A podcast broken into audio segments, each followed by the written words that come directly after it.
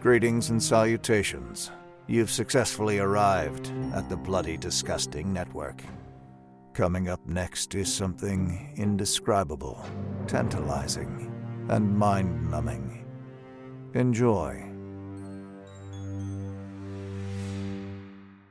Smug, confident, secure because you are sane. Do you know what madness is or how it strikes? Have you seen the demons that surge through the corridors of the crazed mind? Come with me into the tormented, haunted, half-lit night of the insane. This is my world. Let me lead you into it. Let her rip, Toad!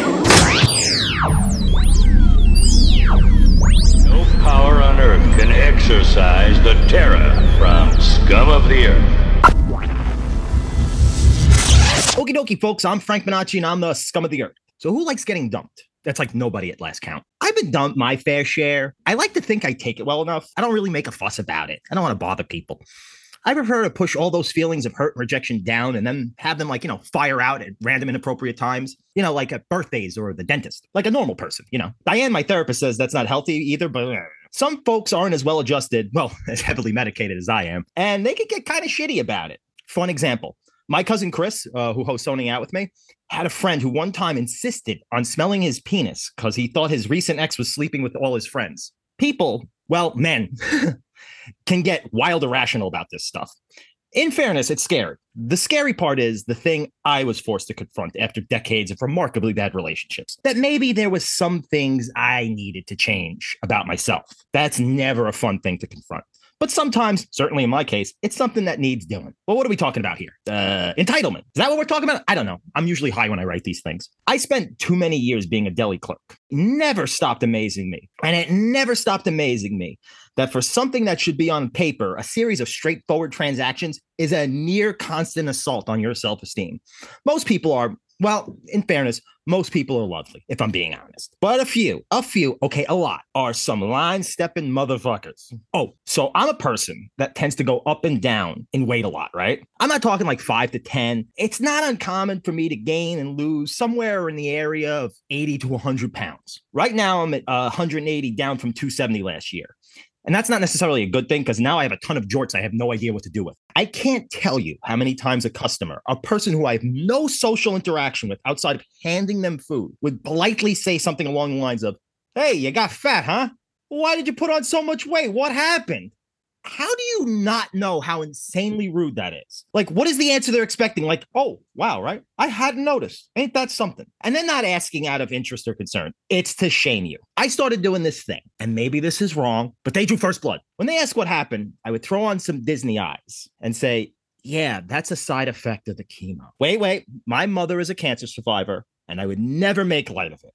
But to see their expression change to the shock and embarrassment that was meant for you, priceless. All these things and more were dancing in my head when me and Deborah watched Unseen, the wonderful thriller starring Midori Francis, Jolene Purdy, and one of my favorite actors ever, Missi Pyle. Two women form an unlikely connection when a depressed gas station clerk, Sam, receives a call from Emily, a nearly blind woman who is running from her murderous ex in the woods. Emily must survive the ordeal with Sam being her eyes from afar using video call. And with that, I'm so happy to welcome the director of that amazing film, Yoko Okumura. Thank you so much for coming on. Thank you for having me. I uh, really enjoyed that intro of yours. I do this every week. I don't. They get long. I start out like I'm just gonna write a little quick thing about the movie, and it turns into that every time. Love it. It's fun. Uh, so you went to an Oscar party last night, and you brought your mom. I did. I brought my mom. Um, she's in town from Indiana. Um, she came in town for my screening of Unseen and just kind of stuck around for a few weeks. So yeah, we got to go to the um the Oscar Academy Museum, and they were hosting their own little like viewing party, and yeah, it was super fun. How has it the film been received? I loved it. Have you been like basking in like the reception the film's been getting? It's been really positive. Yeah, you know, you never know. You never know. So you just try to like keep your you know head straight and just like you know be, be validated by just the fact that you got to make it. But you know it's always a nice plus when yeah you're getting good reviews and we're so far pretty good on rotten tomatoes so fingers, fingers crossed that that continues. It's in good So you got to work with Missi Pyle, who's one of my favorite actors. How, did you like? How involved with you with the casting? And like, was that like a thing? Like, we need Missi Pyle, or is that like? Yeah, no, I was um part of the casting process for sure. I pitched on the screenplay, and then once I was hired, we started the um. I was already actually in New Orleans to do prep while we were doing the casting process, so it was really a quick turnaround for getting these people. But yeah, Missi was an offer. You know, she's been in this game for so long. You know, you don't audition Missi Pyle. You say Missi Pyle, will you please be my Carol? And she says yes or no. And thankfully, she said yes. Yeah, she's amazing and everything. Like she's one of yeah. every time she kills it every time she's on. And it's one of those things like that's why I found the film. I found it on Instagram. Like uh, I saw the trailer. Yeah, cool. I get sent a lot of uh you know, I guess because like that's what I what I do is like this. So I get yeah. a, sent a lot of horror, like a lot of stuff goes through my feed. So I always look at it and a lot of it, like I go, oh, whatever. But that I saw Missi Pyle was in it, and the trailer looked amazing. I was like, okay, I got to get this. I got to get this director. Yeah, awesome. That's awesome. I'm glad that I'm glad it came to your your feed. You never, I never know where things are going into the ether. You know, who's looking at it. So, how did you get involved with this project, or how did it come about? Um, so I had pitched in a few different things at Blumhouse before. Um, but yeah, once Unseen came to me, it was yep already written. They had already bought it. Um, it was going to get made as one of eight films that was going to be made for Epix. Came and pitched on it, told them my take, told the things that I want to change, told them the things that I loved about it. I booked it, and a month later, I was in New Orleans. Uh, so you guys shot in Louisiana? We did, which I loved. I loved the crew there. It was I, I loved the experience of living there and shooting there. That's the tax credit hub for years. Everybody goes there. Yeah, yeah, it's like that in Georgia. There's so much production going on in New Orleans that um, yeah, it was hard to almost like there was there was a shortage of crew because it was so busy. Yeah, that and you know what's been coming up now? Oklahoma's coming up. I've been hearing things. No way. Yeah, really? Oklahoma's a thing. Yeah because of Tulsa cool. King. There's a lot of stuff. There's a lot of stuff happening over there. That's interesting. Yeah. Huh. I'm I'm always waiting for Minnesota to up their game. That's where I'm from. but they have a film commission, but they just yeah they they don't have the right tax incentives. Yeah. Yeah, that's where everybody goes. All production just chase those incentives. Yes. So when you were growing up, what was the film or films that made you go, I want to make movies? You know, it was kind of like a. I definitely had those pivotal movies, but even when I saw those movies, it wasn't like oh, I'm going to make feature films. Like it just seems so far away from accessible and like reasonable that my imagination couldn't even think that way. Like I just really loved video cameras. I just loved the camera, you know? So like from a young age, I just always have a camera with me, always filming, always taping, always documenting everything. And so just kind of followed the love of the camera, like little steps, uh, you know, at a time.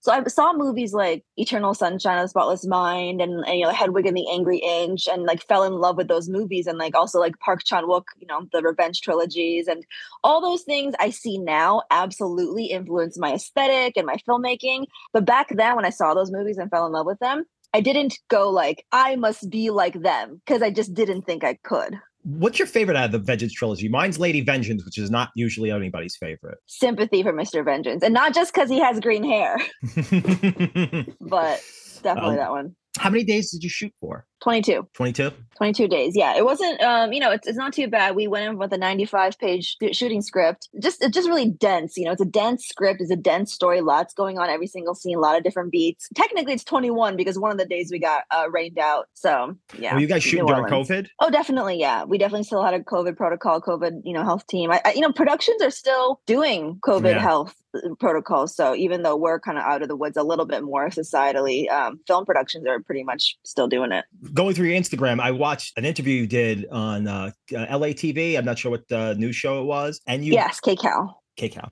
You were talking about a uh, program called Reframe Rise. Reframe Rise is um, a part of Reframe, which is something that Women in Film and Sundance Institute created together, and it's really to um, evaluate films and like what's being made for equity. You know, how many women are on the crew, are in key positions. You know, as the director, and what's the representation like? And Reframe gives out like stamps, like oh, this movie met the standards of the of equity. So under that umbrella, Reframe started a two year program to support mid-career women who are either cinematographers or directors and making sure that we kind of get to the next level of our careers specifically in the like studio infrastructure. Because i i worked in production since 99 and for the longest time you never saw women in key positions it actually film yeah. sets for the longest time unless you're a rich white kid it really wasn't a good place for anybody else yeah absolutely totally and uh it's funny i stopped doing production like and then went to editing so I wasn't on sets yeah. a lot, but then a couple years back, I, I started working in production a little bit more than I used yeah. to. And it's funny, I started seeing like a woman gaffer.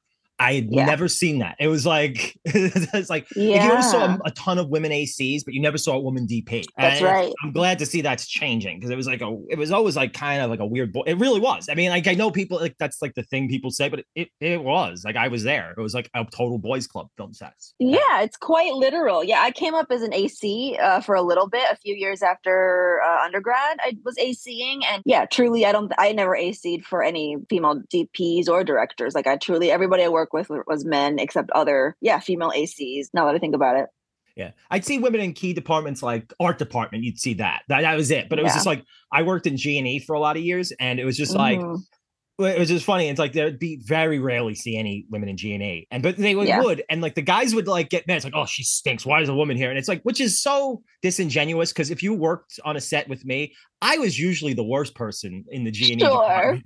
I was Yeah, just yeah, fun to be around. it was just like I was like, I'm actually objectively terrible at it. yeah.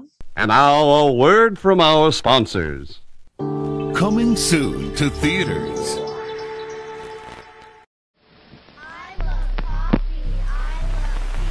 I'm Professor Kansas Bowling. I'm a graduate of the University of Teenage Studies, earning my PhD in The Young Girl. This is a film for all you mothers and fathers and those who wish to be. Parents beware. Lock up your lock up your lock up your lock up your Cuddly toys. so ashamed to say this, but started to have sex with me. Oh well. A typical teenage runaway. My love was nuclear, radiated like Bikini Atoll. He said if I loved him, he was allowed to fuck my asshole. Angel. You know that isn't what happened. She's fucking dead. We're gonna fucking deal with it, okay? Can we take her to a hospital? No! You should model. Caged animals? It was, it was violent. We'll learn to like it like that was ever enjoyed by any boy. We're here to tell you about how hard our lives are. Being teenage girls. La, la, la, la, la, la, la, la, Cuddly toys. Getting canceled at a theater near you. I swear this city gets crazier and crazier every day. Hey, mister. Oh, jeez, we got a live one. Hey, buddy, the English nobleman in my teeth told me something. That if you go to WNUF.BigCartel.com, you get the Out There Halloween Mega Tape and other products. I bet you didn't know that. Did you know that the dust balls in my living room, they're there on purpose? Did you know that? Um, do you, you want like a dollar or something? Ah! Ah! Did you just throw a cat at me? Oh my god, are you okay? I saw everything. Yeah, I think so. I'll tell you one thing though. I'm not gonna rest until I find out more about how to purchase the Out There Halloween Mega Tape and other products from WNUF.BigCartel.com. I can tell you that much. Yes, I too would like to learn more about how to purchase the Out There Halloween Megatape and other products from WNUF.BigCartel.com. Me and my wife watched it the other night, and just she wants you to know that she was sobbing at the post-credit sequence. Oh, yay. Oh my goodness, I'm so glad. Yeah. That sequence was like a last minute ad. It wasn't a part of the there was no way in our schedule we were going to be able to like go to a beach and shoot. It wasn't in the script that hmm. post credit sequence. So that's just something in editing. I just like I emotionally just felt like very You strongly that you have to see them together Yes, in one it's- frame. that's your you have to see yeah. them. Yeah, yeah. It's like you set it up this whole movie where they're never together and then like they earned being together by surviving, you know? So I'm so glad that, yeah, your wife felt feelings for that. I choked up at a weird spot. I don't know where it comes from, but anytime any scenes between mothers and daughters, I like my wife looks at me she knows it's coming. Like we'll watch a Oh, movie. yeah. and it's just my lip was stuck. I don't have sisters. I don't know where it comes from, but just stuff with moms and daughters. I just start just welling up every freaking time. I don't know what that is. You guys had a ball with set design for that gas station, which is amazing. I lo- I could I just wanted to hang out in there. Just because even though it's like a, a South Florida like place you don't actually want to be, but you made it so appealing to look at that it was so much fun. And it I was just try fun- to make a trashy Disneyland. you I've seen you uh, wear those shirts, like you're selling those shirts for that gas station. Yeah, we made like a we we we had the art department, you know, help us out because they had designed that gator, and we were like, let's let's we want to design a shirt for a cast and crew, like thank you gifts, wrap gifts. So the producer kind of helped me arrange it, and so yeah, we got a bunch of made for the crew, and we're all wearing them the last day, and so I had some left, so I was giving them away to people and stuff. uh, one thing I really loved about the film, and this is the set. It's weird. This is the second interview I did this week where the films were a really brisk running time, seven both seventy six minutes. I just interviewed Frank Grillo's son for his movie he's coming out with, and it's seventy six minutes. That is my that is a great length. Don't anybody tell you different. That's like my favorite length. That's like the old TV 70s TV horror film length or a Columbo episode length. And I love Yes, that's my favorite length for anything because it gets you in, gets you out. The movie like moves. The whole film feels like a climax to a bigger film, if that in a good way, if you yeah, know what I mean. totally. Oh my gosh, actually, Hmm? especially the opening scene, kind of with um Charlie and Emily and like their their fight. We always said like, yeah, this this could be someone else's ending of the movie instead of for us it's the beginning of the movie. Yeah, You did guys did a great job of letting you understand the nature of Mhm. that. You understand everything you need from that Yeah. opening scene, which is really well done. That wasn't a question, Good. but I just wanted to say how much I love that. yeah. I love the uh device of the split screen, which is very effective. And computer again, the film's short, but you're also you're you're doing split screen a lot, which is giving you double the visual information at any given Yeah. moment. Uh there's one edit in particular where Midori exits frame and Jolene enters, which is wow, that was great. Good. Yeah, yeah, we had a lot of fun. So that's the stuff that I kind of incorporated into the script.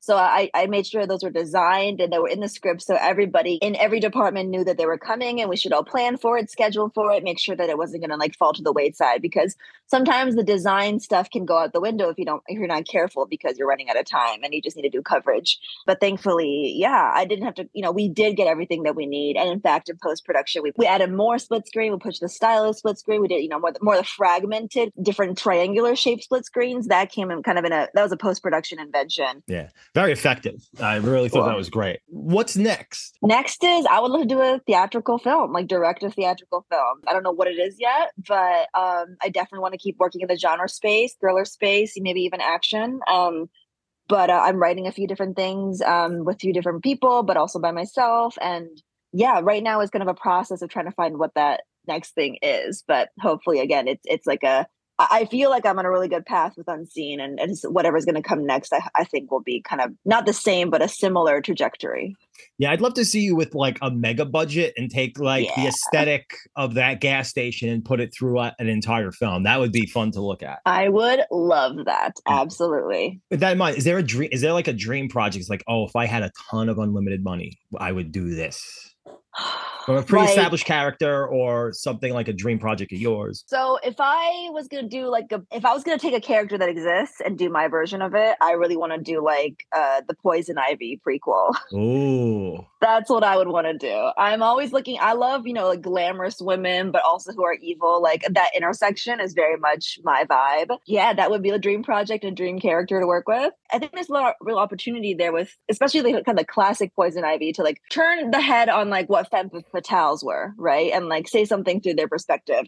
And also, there's this whole thing, you know, with her, it's eco terrorism, right? Like that's what she, you know, there's so much we can talk about with climate change when it comes to her character and like kind of like Trojan horse some of those topics into something that's like super villain prequel about her. So that would be a fun one. Would you keep her relationship with Harley Quinn? I don't know. I might go. I might be prequel. Like I might be Pre- pretty before that? earlier. Yeah, earlier than Harley. Yeah. Do you like Uma Thurman's portrayal in Batman and Robin of that? Oh no, I love, I love that those movies. I love them. I think they're so beautiful and glamorous, and like even though it's certain absolutely a femme fatale, like you know, perspective, and it's certainly the male gaze. I love those movies so much. Like I'm, I love Nolan's you know films as well, but I'm ready for movies to be fun again. Like That's the. so. I'm always ashamed to say that I enjoy those movies because it's like, look, they're ba- this is the level of this is the level of seriousness that I'm willing to take Batman at. Actually, I hate to say it, it's fun. I know it's great. That's a guy, but it's a guy in a bat suit. Let's have some fun.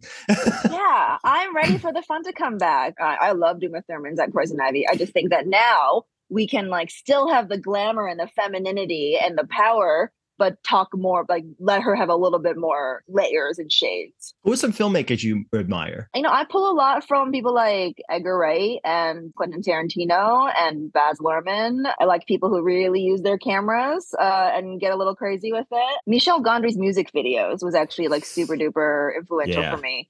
Um, I think he had a split screen music video that I loved. Um, Sugar Water. Yeah, exactly. Yeah, Yeah. where they go when two girls are going through a day and then it goes backwards. Yeah, it's a Um, Mobius strip. Yeah, it's like a yeah. I love that music yeah. video. I so that was yeah, those really buried itself into my head. I think that's all I got. Uh, yeah, that's a good. Uh, I think that's it. Uh, yeah, thank you so much for doing this. This is I love the film. I really did. Yay. Oh, Midori Francis, another thing. I was hoping my wife would come home because she wanted to thank you for the film. She loved it. Because Midori Oh, Francis, my wife's a big Grey's fan too, so she was excited to see her in that. Love that. Yeah, we shot. She booked Grey's after we shot this, and then she got into Grey's, and we're like, oh, like wow, her profile just lifted a little bit. So fun timing. Oh, you didn't know, like you didn't cast her. It's like, well, she plays a doctor on TV, so she'll know how to play this. It just- no, she played Emily. She played our doctor before she played Mika. So like Oh, she hadn't funny. booked it yet. Yeah, I know. It's the it's the Midori Francis medical universe. Maybe someday Emily will go and work at the Grey's Hospital, and they they can meet, and Midori can play both of them. I'd love to see a sequel to this. I don't know how you could do it. I don't know how we can. We all joke about it, like too What? truly joking because we have no idea. But like you know, where where roles flop or something. I don't. I know it would be a funny thing. Yeah, because I love their chemistry. That's the thing I want to ask is like their chemistry is amazing. Uh, how was it like shooting that? Like, was there a lot of rehearsal to get those beats? Because they're never in the same scene. So, how is that like shot that stuff? We weren't really afforded rehearsal time at all. Like, I mean, we shot this like a TV schedule. Like, we did not have rehearsal time. Wow. We showed up, like, we had one Zoom table read, and then we showed up on set. Like, and we did not get to read the script altogether or anything until we got to set and we're like, here's a scene. So, you know, thankfully, they're both very experienced in TV. So they know that kind of fast paced schedule. And I'm also used to television schedules. And that's what was, you know, needed, demanded of us in this particular film. So, you, you know what's funny? Like, even in the Zoom table read, which can be notoriously just the driest, like most ineffective way to have a, a read. You know, all like the executives and producers who are watching were like, wow, like this this was really this is a really good read. Like the girls have so much chemistry already, even though it's cold, you know. So I, I almost feel like, you know, I, I did a good job casting, but I got really lucky that this duo just kind of really sparkled together. Yeah, they were they were fantastic together. Yeah, that's it. That's all I got. Cool. Hey, folks. Episode ran a little short this week, and sorry for no zoning out, but we got a lot of things in the pipeline. I wish I could tell you what they were. Big thing. Oh, we got a big thing we're working on. Uh, I wish I could tell you about it, but no. Ooh, I want to, but no. I had so much fun doing the holiday special. So I've been writing another thing that will probably be next week or the week after. We're not sure yet. I do have the title for you.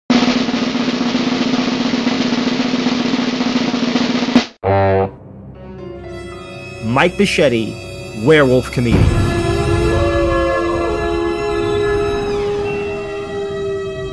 Oh, yeah, get excited. That's it. I don't know. Sorry.